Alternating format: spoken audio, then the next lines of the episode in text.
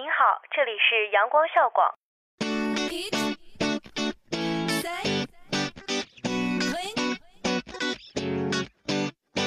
不一样的旋律，不一样的心情，尽在阳光校广。跨境时尚的殿堂，沉浸音乐的海洋，倾听阳光校广。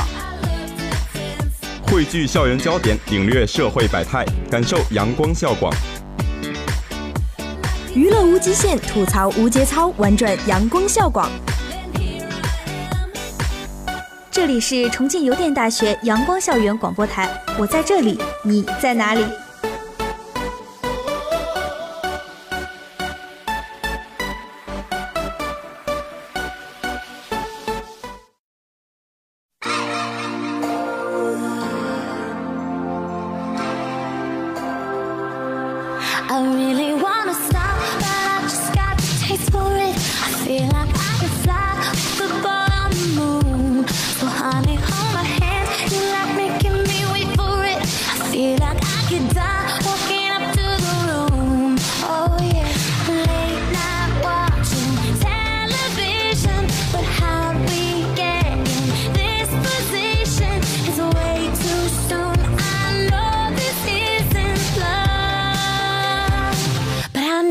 ？tell you something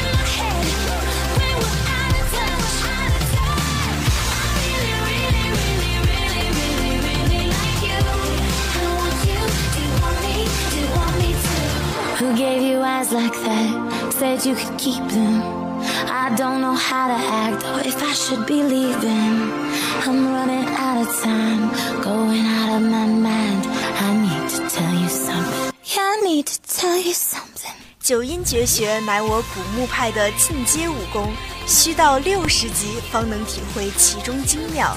不知少侠你准备好了吗？不要想太多，先上六十级，玩九阴绝学一定要上六十级。我是今天的主播小九九，我是今天的主播新文。玩九阴绝学一定要上六十级，点我马上开始哦。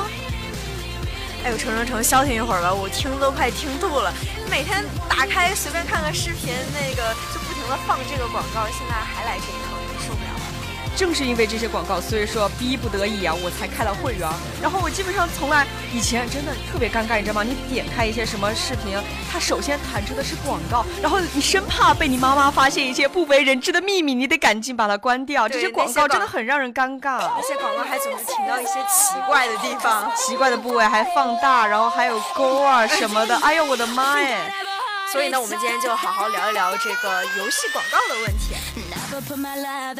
那明星代言广告呢，本来是再寻常不过的事情了，但因为代言广告而被喷，就不是那么的正常。其实我真的有时候看到那些广告，我都在质疑，这个明星真的去代言这个广告了吗？还是说侵犯了他的肖像权，没未经同意就把？我以前以为就是用他们一个脸呀，或者是用他们说的话，直接就是 P 在上面了，没有想到他们真的去代言这个。我觉得平常在电视剧都是那些影后啊，然后影帝啊，就现在去拍广告，我觉得尴尬癌都要犯了。我也是这么觉得。就比如说我们刚刚开头的时候说到那个九阴绝学嘛，它的代言人苏倩薇，苏倩薇其实之前还是出过一些比较好的片子的呀，就像《幕府风云》中饰演了阿赵啊，还有《劝和小组》里的香菱等等，都是一些还比较不错的作品。但是呢，而且他还是毕业于北京电影学院的呢，还是高材生呢。对啊。但是后来呢，他 cosplay 了一把八零后、九零后吸收的女神小龙女，在其代言的夜游广告中，苏倩薇就身穿一袭飘逸白衣，扮相亲密委婉，会有一些我见犹怜的感觉。但自从这个广告牌上线了之后啊，苏倩薇的微博下就出现大量的攻击性的评论，言辞之强烈令人咋舌。面对网友的恶评呢，其实苏倩薇也是有一些回应的，她就发布了一条长微博，详细的阐述了自己接拍夜游广告的始末。并由衷地感谢了一直支持自己的粉丝。对于恶评，苏倩薇用“人生需要鲜花掌声，也需要当头棒喝”，是你们的鞭策让我更加努力来应对。高情商就又获得了粉丝的力挺。其实之前苏倩薇她演了一些电视剧，都给观众留下了非常深刻的印象。但是在演戏之外呢，苏倩薇其实极少现身。像比如我就基本上没有见过苏倩薇，我其实也不知道苏倩薇是谁。但是确实有很多网友说她低调的可以啊。而且从那个他发的那个长微博的自述当中可以知道，就这次代言的广告商为呃是一家福建本土的企业，但是其实他也是一个土生土长的福建人嘛，他就很愿意去帮助这个。但是有些网友表示呢，在炒作风行的那个娱乐圈里边，像苏倩薇这样低调演戏与绯闻绝缘的女演员真的是少之又少，广告代言也是演员的职业范畴。就是把对广告的不满迁怒于演员身上，其实是有一点不公平的。所以说，他们就希望苏倩薇不要受到舆论的困扰，坚持初心。呃，网页游戏的各种小广告，其实一直都是网络游戏被低俗化的重要依据，大家都知道嘛。当我们就是为游戏是否健康据理力争的时候，对方只要拿出几个页游的色情暴力广告，就立马让我们哑口无言。其实。嗯，真的很多广告，他们并不是说，呃，其实真的很多游戏广告，他们并不是说游戏本身有多么吸引人，他们的呃网页做的这么好，其实主要是靠他们广告里面，呃，衣服穿的更少，然后里面的女玩家的形象越越风骚，然后来吸引人。但是最近啊，就很多人就观察到一个现象，现在网页游戏的广告似乎逐渐的在洗刷低俗化，朝恶搞方向靠拢。虽然看起来有些还是山寨的。但如同开了 APEC 的北京一般，空气也净化了不少。其实曾经的这些夜游广告，连游戏从业者自己都看不下去了，更别说咱们不想看，他们也不想看。曾几何时，当我们看着盗版言情小说正要哭个稀里哗啦的时候，网页突然跳出来个暴露女子，配上文字点她的胸的夜游广告，让我们顿时泪感全无。而这样的夜游广告，不仅是主流社会和玩家们一直在诟病不已的，甚至连游戏从业者自己都不忍直视。突然有一天呢，一系列以踢动物为主题的广告出现了，一个穿着比基尼的女郎啪啪啪踹了鸭子三脚。对，然后我真的说真的，我看到过这个广告，然后当时那个女感觉，除了这个，然后那个女主还在逼野猪，对，逼野猪，然后就爆出来很多经历，然后我当时。就不知道说什么好了，反正我每次看到这种广告，第一反应我还没看清楚它是什么，我第一反应就是赶紧擦掉，擦掉。但是那些叉每次都特别的隐蔽。不，我跟你讲，最最可恨的不是隐蔽的叉，是那些点进去之后它会弹出一个网页来，它并不是真正的叉，然后你点进去之后它就会弹出那个页面来，太可怕了这些东西。你想。这完全就是违背能量守恒定律的。一只鸭子容量能有多大？抱那么多东西，它是有乾坤袋吗？不过我们换个角度来想，其实从厂商的角度出发呢，广告最终的追求还是为了点击率和转化率。虽然咱们有的时候看起来比较不好，还是会有一些人喜欢那些广告的。对，就前面不是说到很多女明星代言吗？就那个女神张靓颖就代言了一款游戏，哎，那个游戏的魔性洗脑广告实在是。让我忍无可忍了。无论是论坛还是视频站，每天都能听到那字正腔圆的播音朗读。来，来一遍。你的时间非常值钱，打开电脑只为叉叉叉叉。更为可怕的是，最近游戏的宣传有愈演愈烈的架势，还找了更多的明星一起来个多合一版 Max 的广告。大家好，我是张靓颖，品冠金沙彤彤，我在叉叉叉叉等你哦。Oh my god！不过平心而论啊，这个魔性洗脑的广告还是挺油菜花的，但是天天听也会遭不住，你知道吧？就林子聪不是也代言了某个那个传奇游戏吗？就是说什么，最近我在玩一款传奇游戏，人在江湖身不由己。作为一名战士，怎么能不保护自己的兄弟？如果你敢欺负我的兄弟，我就让你尝尝屠龙刀的味道。该广告的宣传力度真是广啊，恐怕只有曾经的两大神广告才能与之匹敌。是这两年，一三年、一四年用 PBS 或者是其他视频网站的在看视频的时候，一定听到过这样一段广告：僵尸集天地怨气晦气而生，不老不死不灭。被天地人三界摒弃在众生六道之外，浪荡无依，流离失所，不啦不啦不啦，到最后就是什么十天下将乱未乱，红溪村遇来的山雨惊醒了沉睡百年僵尸中的王者，神秘莫测的僵尸王降臣。我的天呐，是多么的！讲真，我真的，我我就看到过这个广告，所以你现在就变成了终身会员了，是吗？你再也不想看是真的，我当时看这个广告，我我觉得还挺吓人，你知道吗？因为他说僵尸什么的，而且这个广告特长，写的毛骨悚然。这真的真的，我当时真的看到过这个广告。我就想，林正英先生要是知道他的作品如今被这样传颂，不知道在九泉之下会作何感想？但其实更多的都是什么？我在这里一直在洗澡，油腻的师姐在哪里？屠龙宝刀，点击就送！天哪，这些经典的广告已经都被洗脑了。我觉得未来可能还会有那些更新、更霸道，然后更魔性的广告来扛起大。所以大家就赶紧买好你的会员。真的，现在已经离不开会员了。现在动不动，而且我觉得现在的一些广告更加的就是。更加的过分。原来其实小的时候广告大概只有三十秒、四十秒，现在动不动七十秒、九十秒、一百多秒。对，太过分了，我觉得。前一阵子我们俩还在聊《太阳的后裔》嘛，《太阳的后裔》，我当时没有买会员的时候，一点开就是一百二十秒，而且它就是视频网站自己的广告还不算在那个广告时间里，看完一百二十秒，你还要再看广告。其实现在很多的电视剧都得要会员才能看，然后再加上本来就很多人不愿意看这些广告，所以说其实他们有很多视频网站为了推出自己的那个会员或是什么东西，呃，他就专门故意的去把广告的时间更加延长，这也是一种营销战略。所以说，不管有什么多么低俗、多么恶俗的广告过来投，他还是会接的，因为你看到恶心，你还会买广告啊，就是这么个道理。对，其实说起广告，那真的就大家对中国的植入广告真的是，中国的广告简直就是处处有广告，世界的一大幻术、奇幻术，我觉得是。早在二零零二年的时候，美国的公司与英特尔公司和麦当劳呢就签署了数百万。呃，美美元规模的网上广告合同，就通过该合同，当用户玩该公司在当年秋季推出的人气游戏《模拟人生》网络版，我超喜欢啊！真的那个，就可以看到英特尔和麦当劳公司的商标。自此以后呢，国外网络游戏广告就异军突起，带动了网络游戏业和广告业的发展。但是中国的网络游戏植入式广告诞生较晚。呃，天联世纪在零五年与可口可乐公司合作，将可口可乐的品牌镶嵌在公司旗下的一款叫《街头篮球》的游戏中，是中国网络游戏植入式广告迈出的第一步。其实我真的特别喜欢可口可乐，得他的每一个广告都拍的特别有才。就是我记得，就是最近很火的，就是一群黑人，然后为了打工，然后是在外地嘛，然后就是因为没有钱，给家里人打。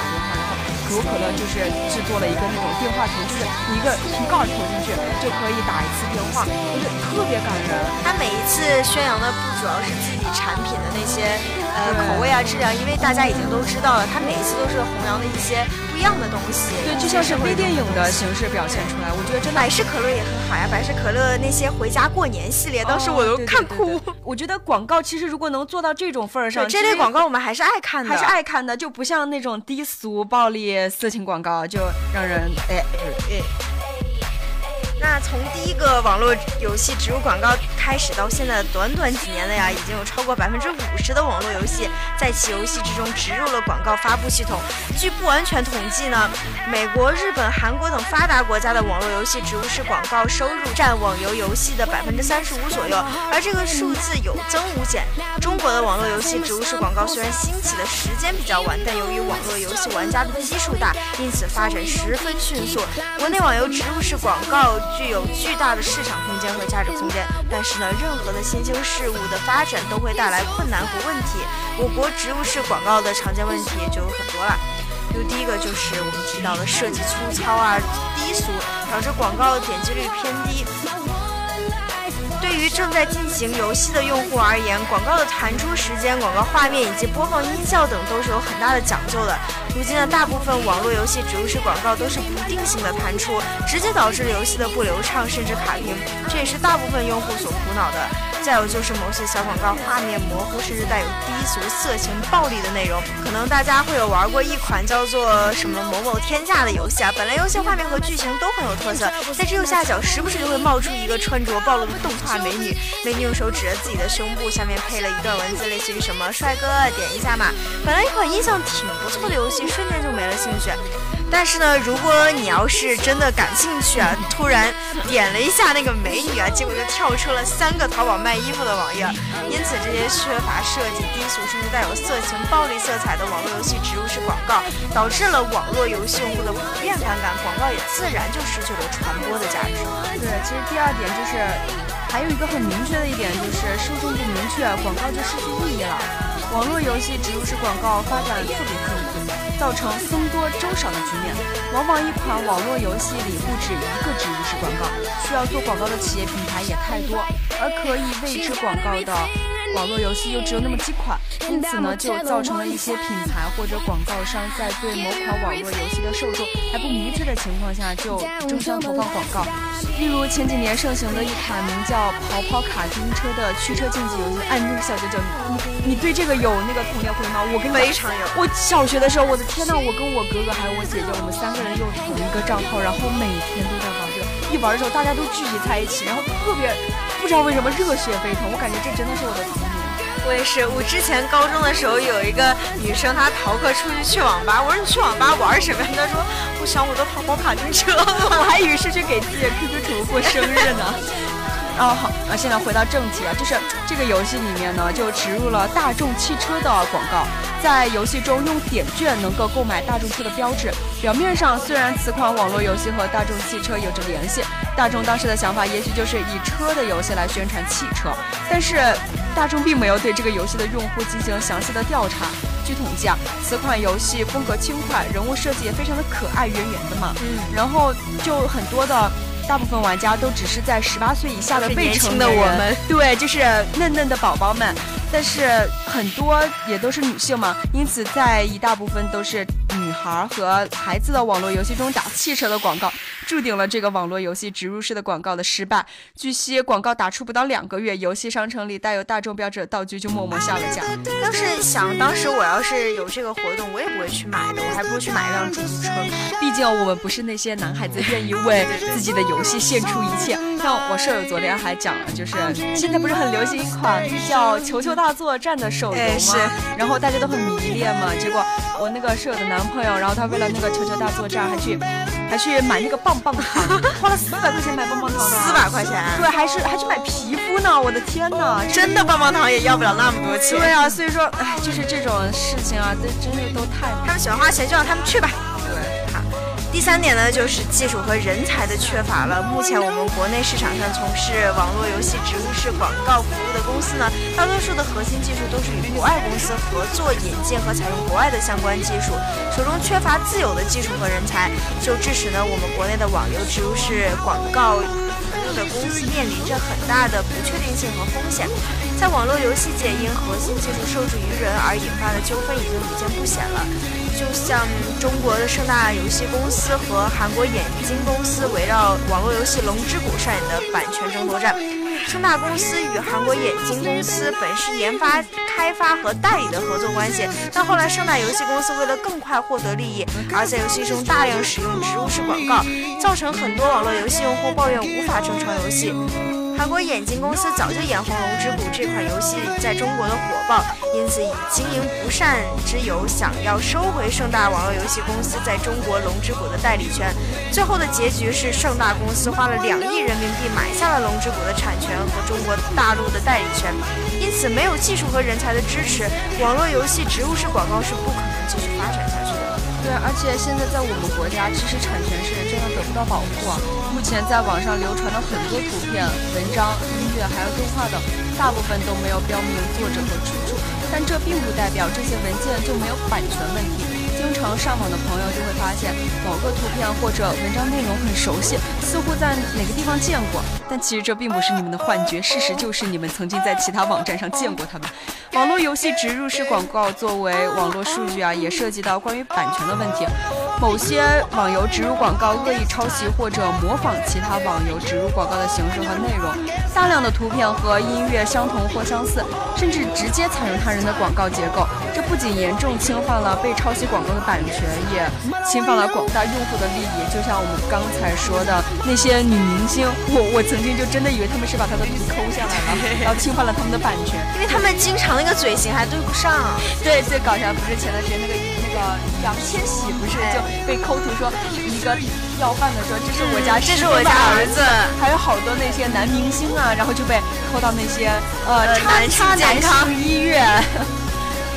但是我觉得现在这些版权也稍微有变好一点吧，毕竟我们现在呃下载歌曲还是有一些需要要钱的了。不过还是还是可以找到那些不要钱的办法。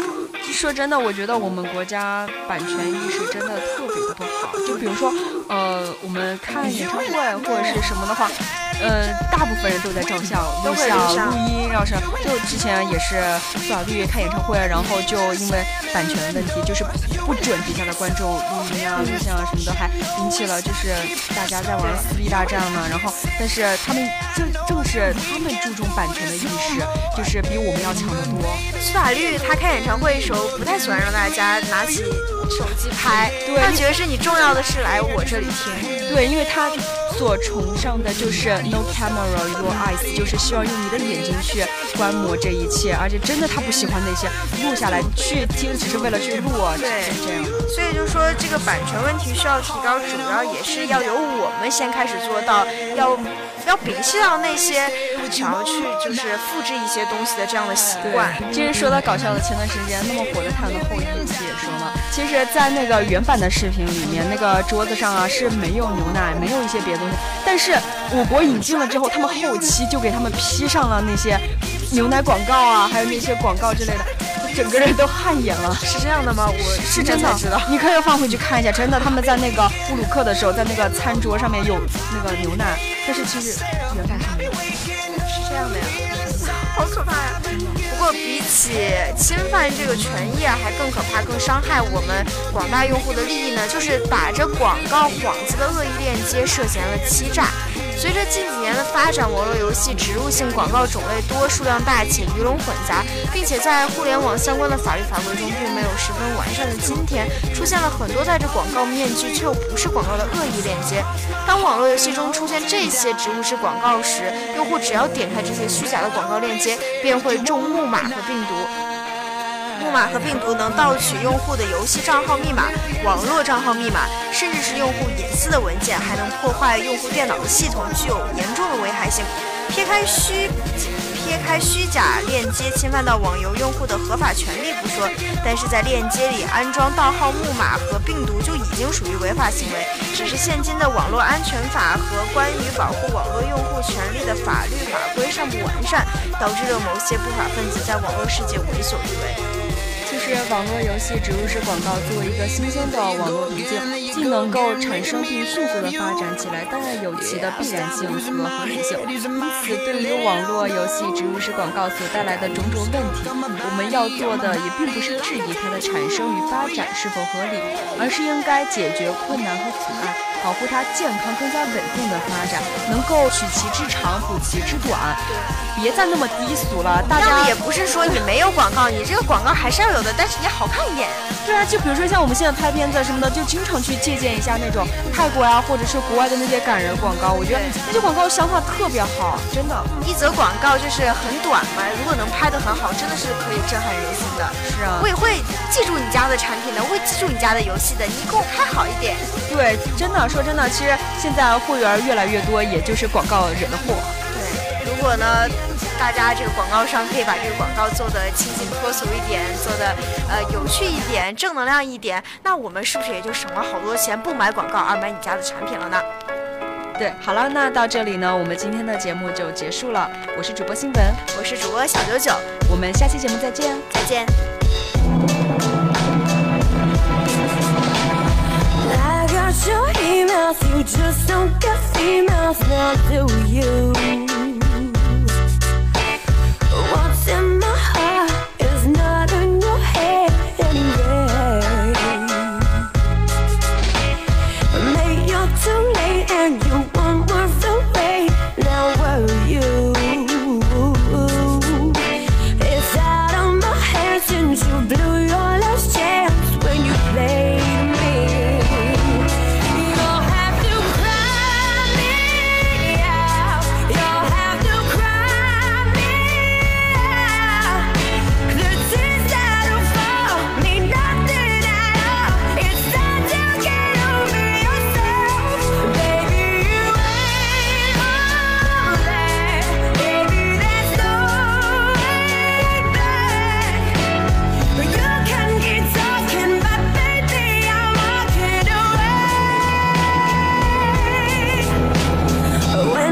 found out how you messed me about. I was broke.